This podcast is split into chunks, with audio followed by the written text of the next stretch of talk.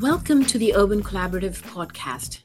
We are here to listen to stories and personal experiences of people in our community, their successes, how they got there, and advice they might share with others who are facing some of the same challenges and opportunities they may have had.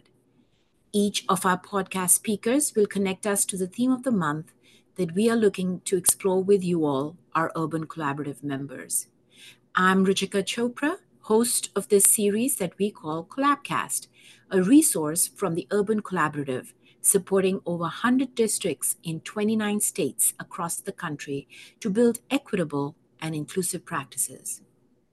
During the month, we will also have for you, our members, access to a scheduled Zoom meeting around the theme, and additional related resources will also be shared. These topics concern issues that you have told us you are grappling with and want to learn more about. We are continuing our conversation from our fall meeting in Phoenix, Arizona. The theme of the meeting asked us to address the question How are the children? asking participants to share their stories of youth empowerment.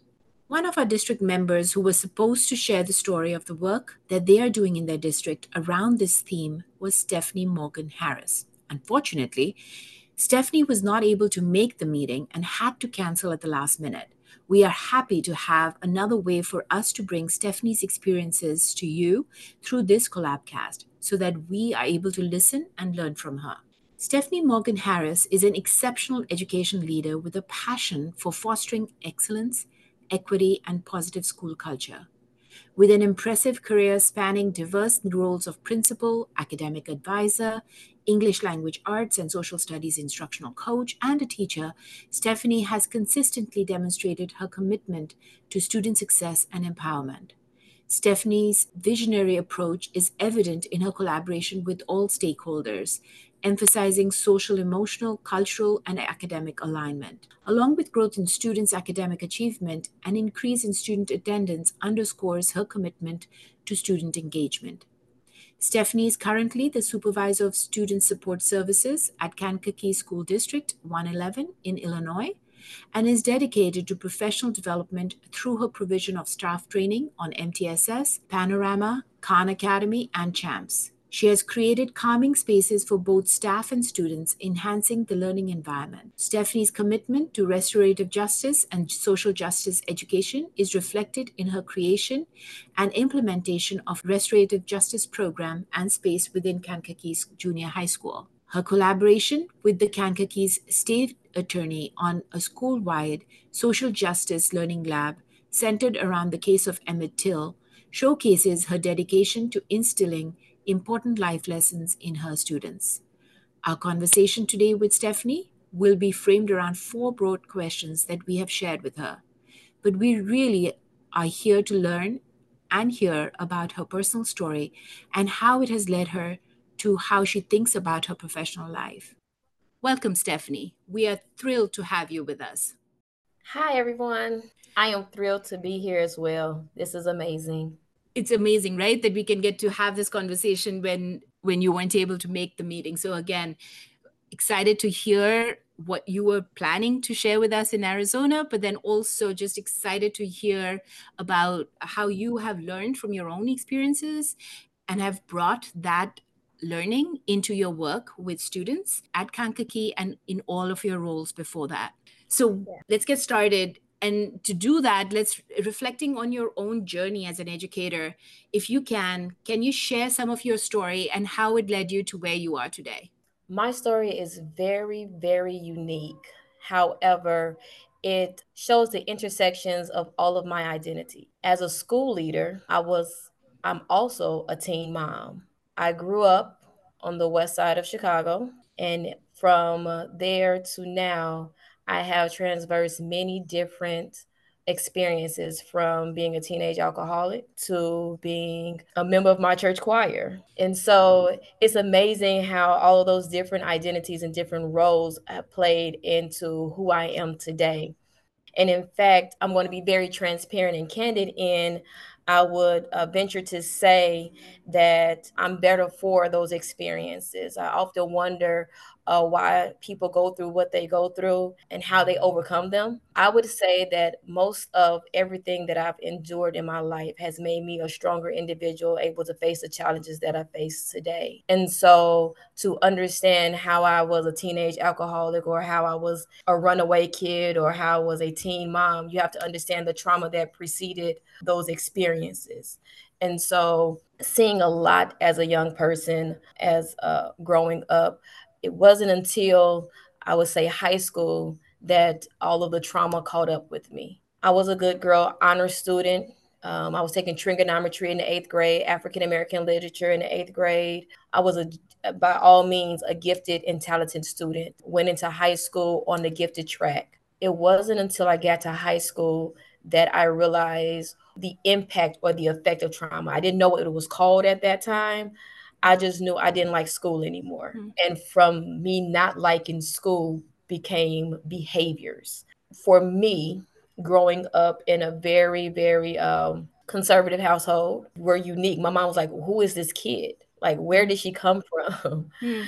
Uh, but I became very angry full of anger and I didn't have any other way to express it besides doing the things that I did. I, I worked at the library in my neighborhood. I was, uh, you know, I, I did that for four years and nobody would have guessed that I had this anger, this frustration, this fire inside of me. And so there was a lot of different experiences. I can recall a time going to school and, you know, realizing I was a gifted student, I had disengaged from the learning. Sitting in class, my teacher wouldn't call on me. I would raise my hand, she wouldn't call on me.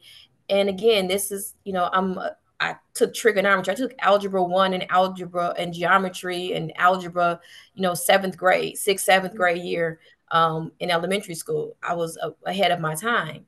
So going mm-hmm. to high school and they put you back in algebra one. This is like rudimentary. This is like multiplication facts to me. So I'm answering the questions, or I want to answer the question. I have a desire to answer the question, but my teacher wouldn't call on me. It wasn't until then that I realized that she didn't like me. Mm-hmm. Now, a lot of kids say teachers don't like them, but this was different, right?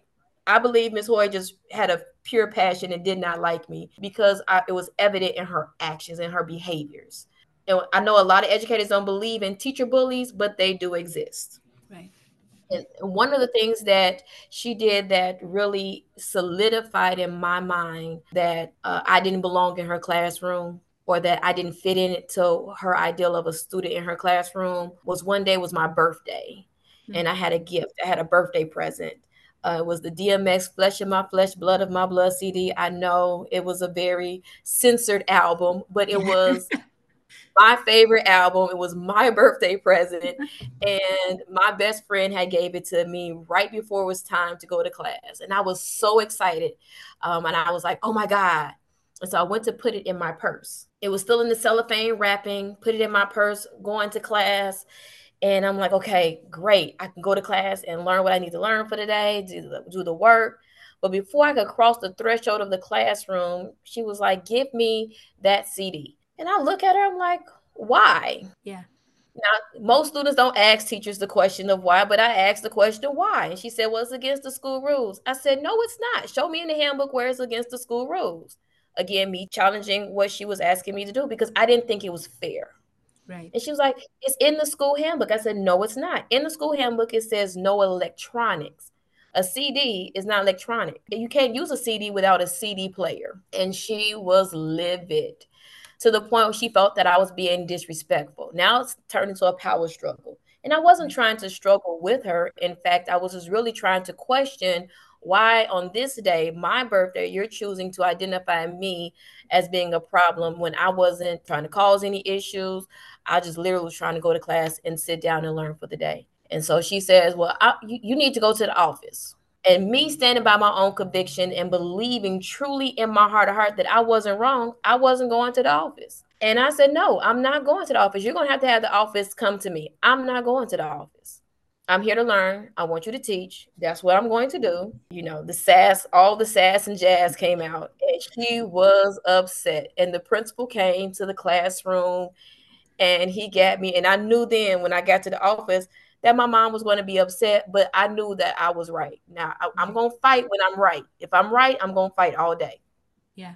And I get to the office and my mom is upset and she's like, Stephanie, just give him the CD. I will take care of it when I get there. And part of me was crushed on the inside because I felt that my mom didn't understand what was going on. But the other part of me was like, trust her. Yeah. She's going to make it right. And she did. A lot of things, you know, she fought that battle for me without me having to um, get in any further trouble. Yeah. But was the fact that, you know, realizing that teachers like that existed and that was an eye-opening experience for me it was very traumatic for me when an eye-opening experience and it made me really truly not want to come to school because i really felt that school wasn't the place that i belonged i was gifted i was talented i understood the content but i didn't feel like i was welcome in that space so is this a, is this the your first memory of when you didn't do things that you were asked to do which which weren't because again as a child as a young teenager I'm sure there were other opportunities when people asked you to do something that you didn't agree with. Is this the first opportunity that you remember standing your ground to the way that you did or are there other yes. opportunities that you this was the first memory. There were many memories after this one but this was one of the first ones. Uh, um because i felt and after that i felt vindicated and being being able to advocate. That's when that advocacy in me and i felt that i had the voice to be able to speak to certain issues that other people would be scared to speak to that i felt weren't fair. I didn't feel like it was fair for us to go to school and the heat wasn't working. Why are we in school and the heat is not working today? And so i would speak to those issues and i got a little bit of a reputation of being trouble.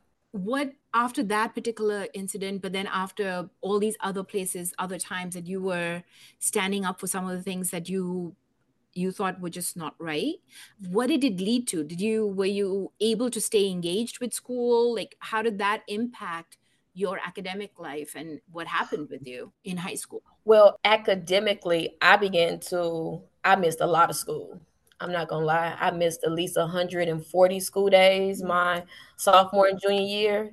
Um, my GPA took a major hit. I don't even know how I really truly graduated outside of like they was tired of seeing me at school and they really wanted to get rid of me. Um, my GPA was as low as like a 1.67, I believe. And I remember my sophomore, my junior year, applying on the Common App for universities with my with my brother my brother was a year older than me and so he was applying for schools and so i began to apply for schools with him and i wasn't thinking much about school at that time i was just doing it because he was doing it. i was just following his footsteps mm. But i was also you know drinking regularly like drinking alcohol every day and i wasn't really into school. It just wasn't something that I wanted to do. I didn't really want to be there. And I remember, I would say my senior year, when I was pregnant, I had uh, the school, me and my principal had a conversation. We were sitting in the office and he, I had gotten to the point where I was, you know, too sick and too big to be at school. And he said, you know, it's time for you to possibly consider staying at home for school. And I said, okay. And he said, you know, at this point, you know, really you're not going to be anything but a welfare case. So you might as well just stay at home. That really struck a chord with me. Yeah. Because being the advocate that I am, it was like he really thought that low of me. Um, he didn't feel as though I was worthy of an education. So just go home, have your baby, and get on welfare is essentially what I heard from that message. That he didn't see you, that he didn't see who you were. He did not. He didn't see, he didn't see, he didn't even know me. Right he didn't know me. He didn't know that I was a gifted student before I became a student in his school. He didn't know the things that I was passionate about. He just saw a young girl that made a choice to have a baby and uh, was troubled and felt that I wasn't deserving of an education. And chose the outcome that he thought connected with that. Exactly. Mm. Exactly. And that was very powerful to me because I internalized those words now I could have chose to do two things with those words. I could have chose those words and used them to be stuck and follow the path that he had predestined for me. Mm. or I could have chose those, or I could take the, those words and use them as an opportunity to do something different with my life. Mm-hmm. Um, I remember having a conversation with my counselor after meeting with him, and my counselor was like, "Well, you can go to JUCO, and you know, you can take these classes at the junior colleges." And and I was like, "No, mm-hmm. I have a child that I'm getting ready to have. I need to be able to provide for my child. I need to be able to ensure that um, I have the means to afford the lifestyle that he needs." And I remember applying to all of the colleges, all of the universities mm. across the state of Illinois. And I remember keep getting those rejection letters. Wow. But I didn't let those rejection letters stop me from continuing to apply. Mm. And I remember in February of 2000 getting the acceptance letter, the one out of dozens yeah. of failure or rejection letters, the one to Alabama State University. Uh-huh. And Oh my God. It was a life changing experience. My mom was like, How are you going to do this? But I was like, Mom, I got to do this. And my mom was one of those um, mothers that let you learn your life lessons on your own. Mm. So she said, This is what you want to do. If you're going to be a mom, you're going to be a mom. If you're going to go to school, you're going to go to school. She, so I did all of the work to prepare myself for school, to save money. I worked three jobs to save money to go to school. I did a lot of things to prepare myself to get where I needed to get to get to school. And when I got to school, my mom said to me, Stephanie, I've seen you work hard. Mm. I will take your son while you go to school. And that was a, a jaw dropping experience because at that point my mom was like i got your back. Because hmm. i felt like i was on alone for a majority of like for the nine months i was on my own. But my mom in that moment was like i have your back. I got you. Go and do what you need to do at school. And in fact it wasn't until i got to college right. at alabama state university that i realized that i was smart. Huh. i spent four years of high school realizing that i was a failure or thinking that i was a failure or thinking that i wasn't smart and then in my first semester at Alabama State, I had a 3.8 GPA. Whoa. I ended up graduating Alabama State in three years in uh, with cum laude mm-hmm. with honors as the president of the Kappa Delta Pi Honor Society, the vice president of the State Alabama Education Association, and the national delegate for the state of Alabama to the National Education Association. Wow.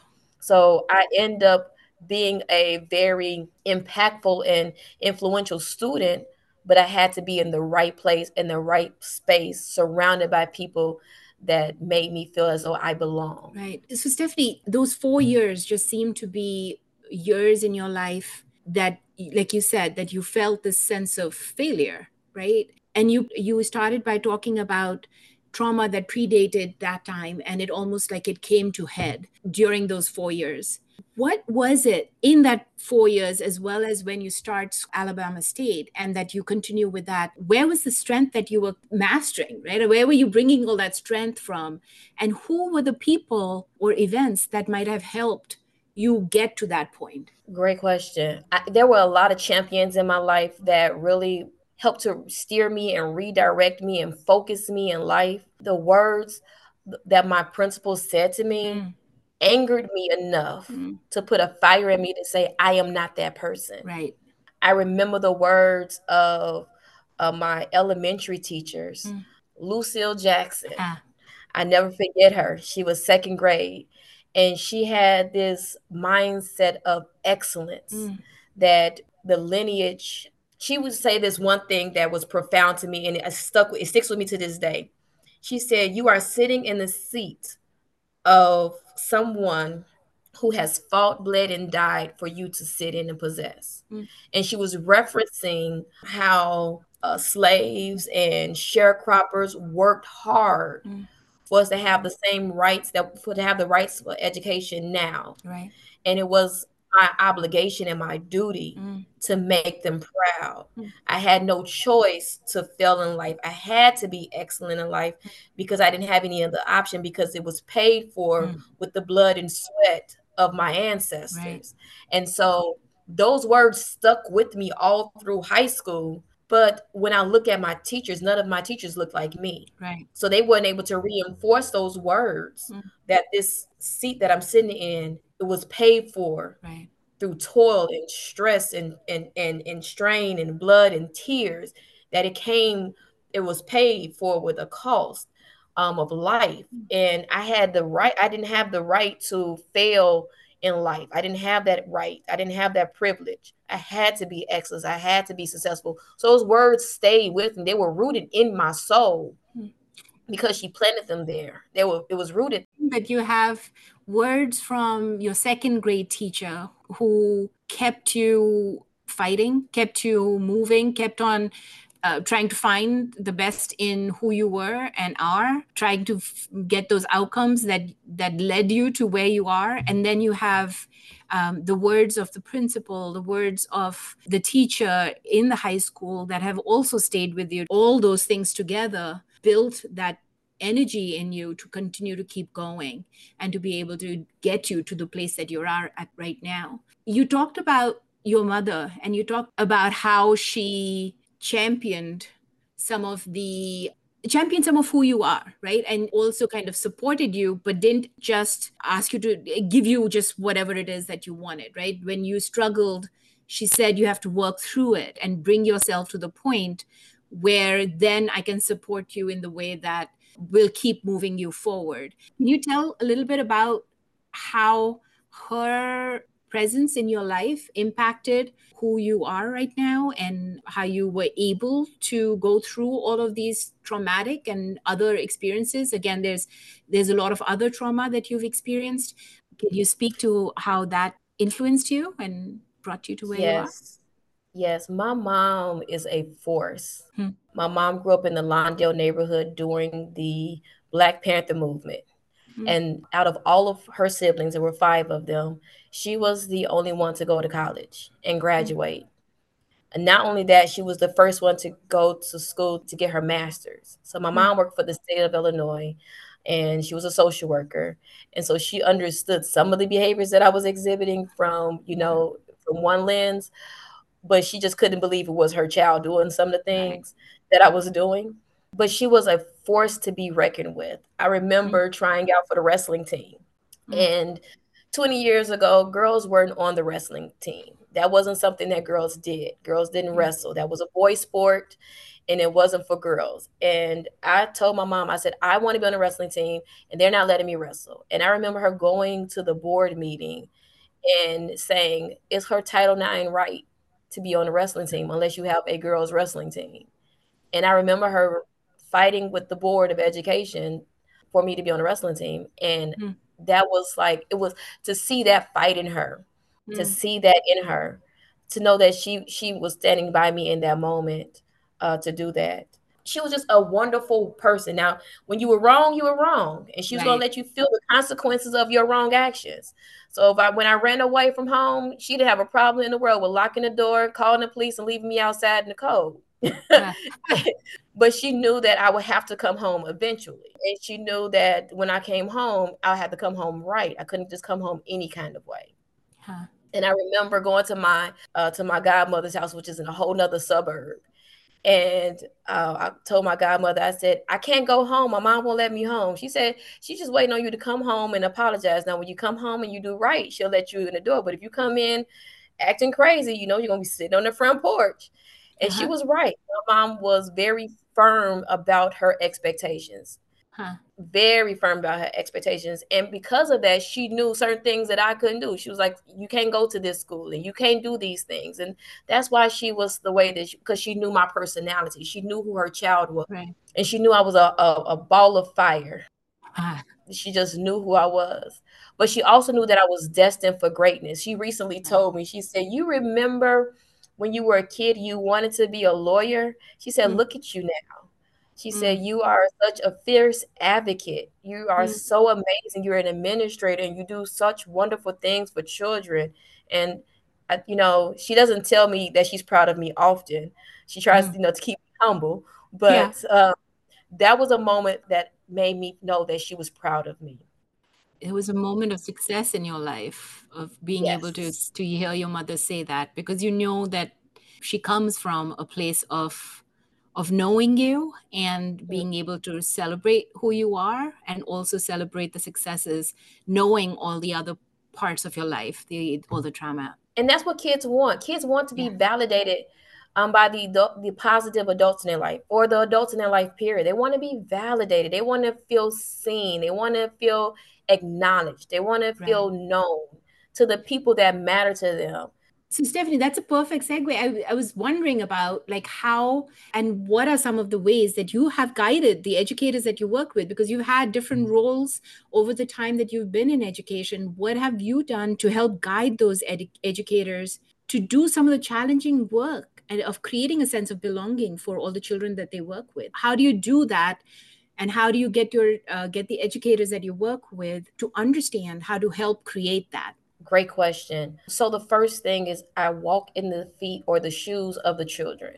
Hmm. And what that means is we speak about empathy and we speak about compassion, but oftentimes you have to, in order to understand the gravity of what our children are facing or coming to school with, you have to walk in their shoes. Right. You know, go in their neighborhoods, go to their grocery stores, go to um, their events, and just feel it, take it all in, right? And then when you go into the classroom, sit in the seat as though you are that student. You are the student of a single parent. You are the student of a parent who doesn't have a high school education. You're the student of a parent who is in an abusive relationship or is addicted to drugs.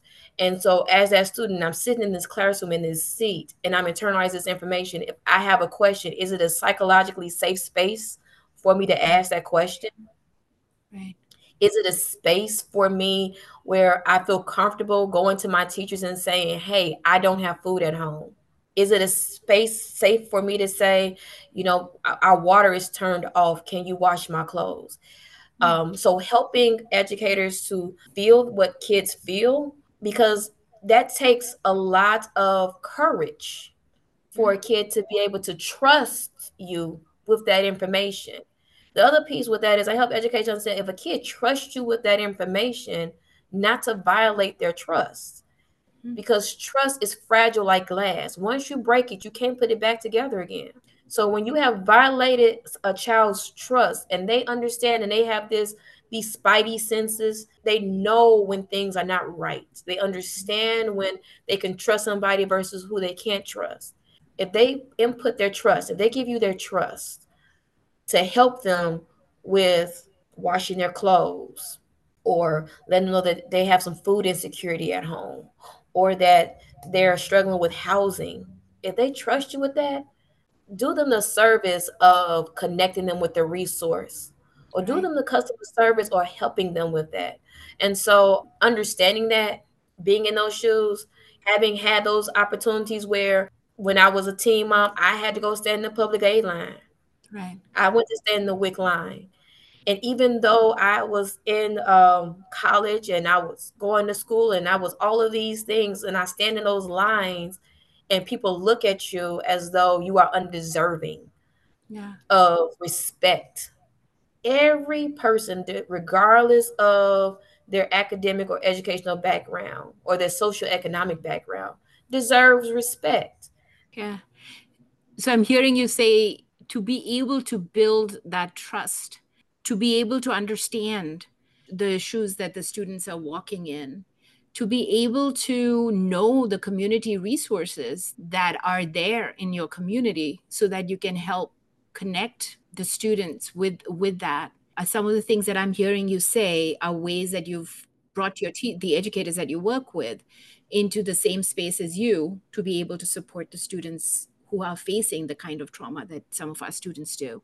Exactly. And even the therapeutic sources. In communities of color, sometimes therapeutic services are viewed um, in a negative light.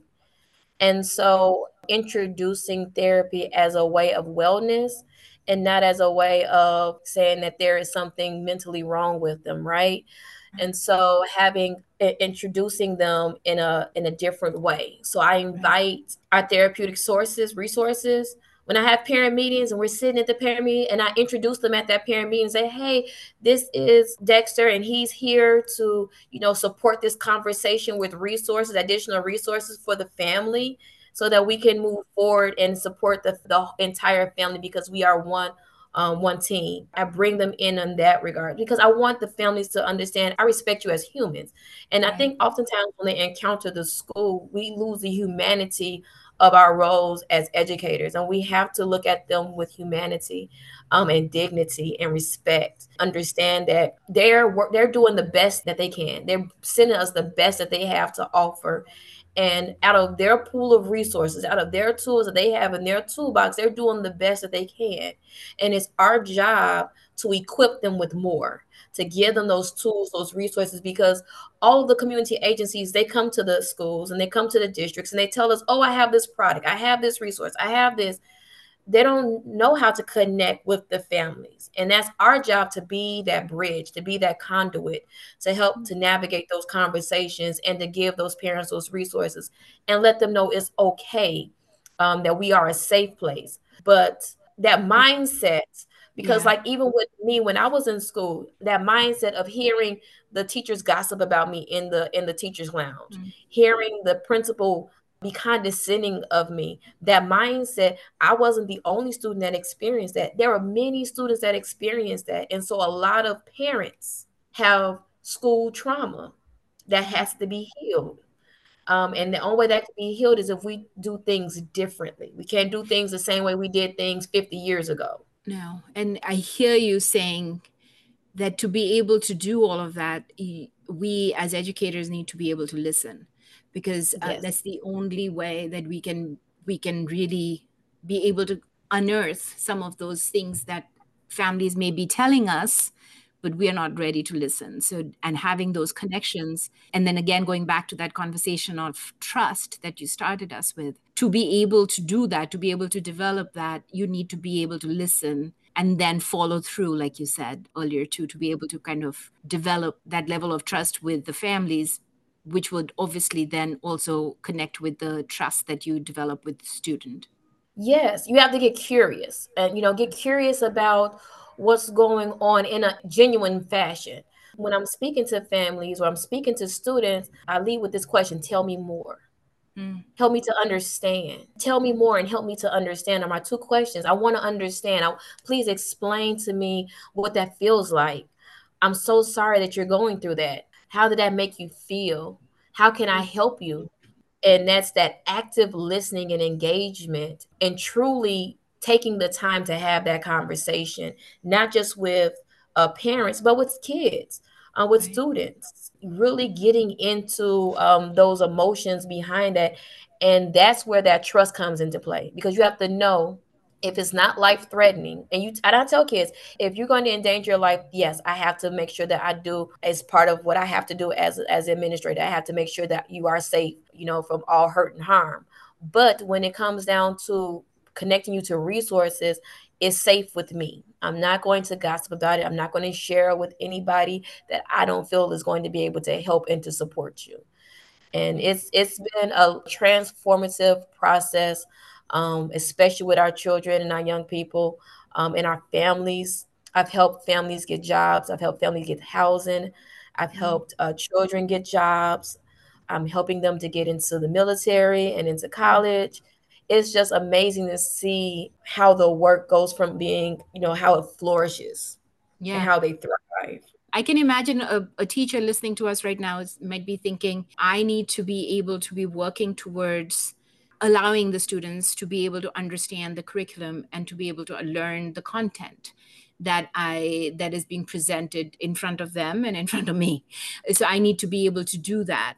Some of the things that you're talking about are things that they may not be seeing as a part of what they need to do. I can see that as a barrier in doing some of the works that you're presenting to your educators to do. I can see that mindset being part of that. What are some of the barriers that you have faced when working with educators in being able to do some of the things that that you're suggesting are important and completely I don't think that you're time. Ah, time time where do we get the time time the time the time and so i, I always tell uh, teachers one thing your time can be either intentional or it could be unintentional, right? When you're taking the intentional time to have your morning circles, to have those conversations, to get to know the kids, because that morning circle in the morning is your temperature check, right? Mm-hmm. That helps you to understand did Johnny eat breakfast this morning? Did Susie sleep all night? That's your temperature check to get a gauge for what's going on with that child individually, right? So you need to take that time on the front end because you have to make sure you got a Maslow before you bloom. You have to mm-hmm. meet their fundamental needs, their their basic needs, right? And so you can have that conversation on the front end, or you can have the unintentional time where you're dealing with disruptive behavior, where they're throwing chairs and they're throwing books and they're not wanting to learn, they're being defiant.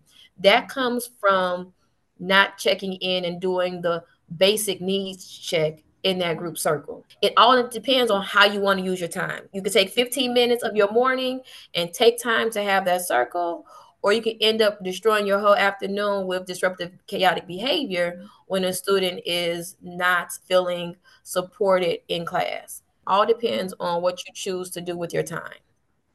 I love that. I love that. Think about it as intentional time think about how you decide to to do with your time and be intentional about it yeah and and, and i and i do things like during their pe time or during yeah. recess i go and i play with them uh-huh. i play at recess with them i go play basketball with them in the gym so i do a lot of things to support them with their time so it's it's all in what you want to use your time for. I have lunch with them. So I have girls that they, you know, they feel so special. It's like tea time. They come and they have lunch with me and we eat lunch and they tell me all of everything that's going on. And it doesn't cost me anything to give my time to give them that attention. And you have to think about it like this who's giving them that attention at home? Mm-hmm. If mom is working two or three jobs, dad is working two or three jobs, who's giving that attention at home? Yeah. So it takes nothing for me to give my time to to just hear what's on their heart or what's on their mind and to help them process those problems and those challenges. And to build that trust, which leads mm-hmm. to building that trust. That is so mm-hmm. important mm-hmm. for us when we ask students to to participate in the content that we know that we have to teach. And that conversation builds content, brings context to the content. Yeah.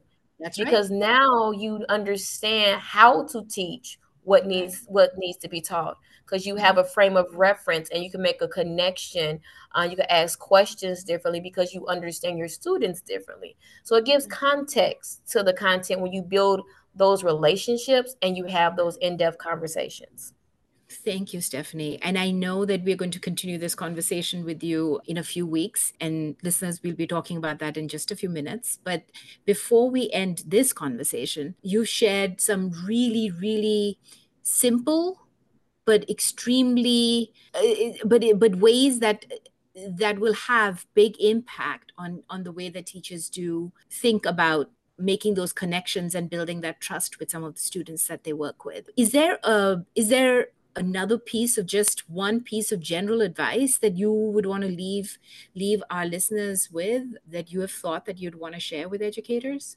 Uh, yes. To help students heal, they have to look back and they have to feel safe to look back so they can move forward.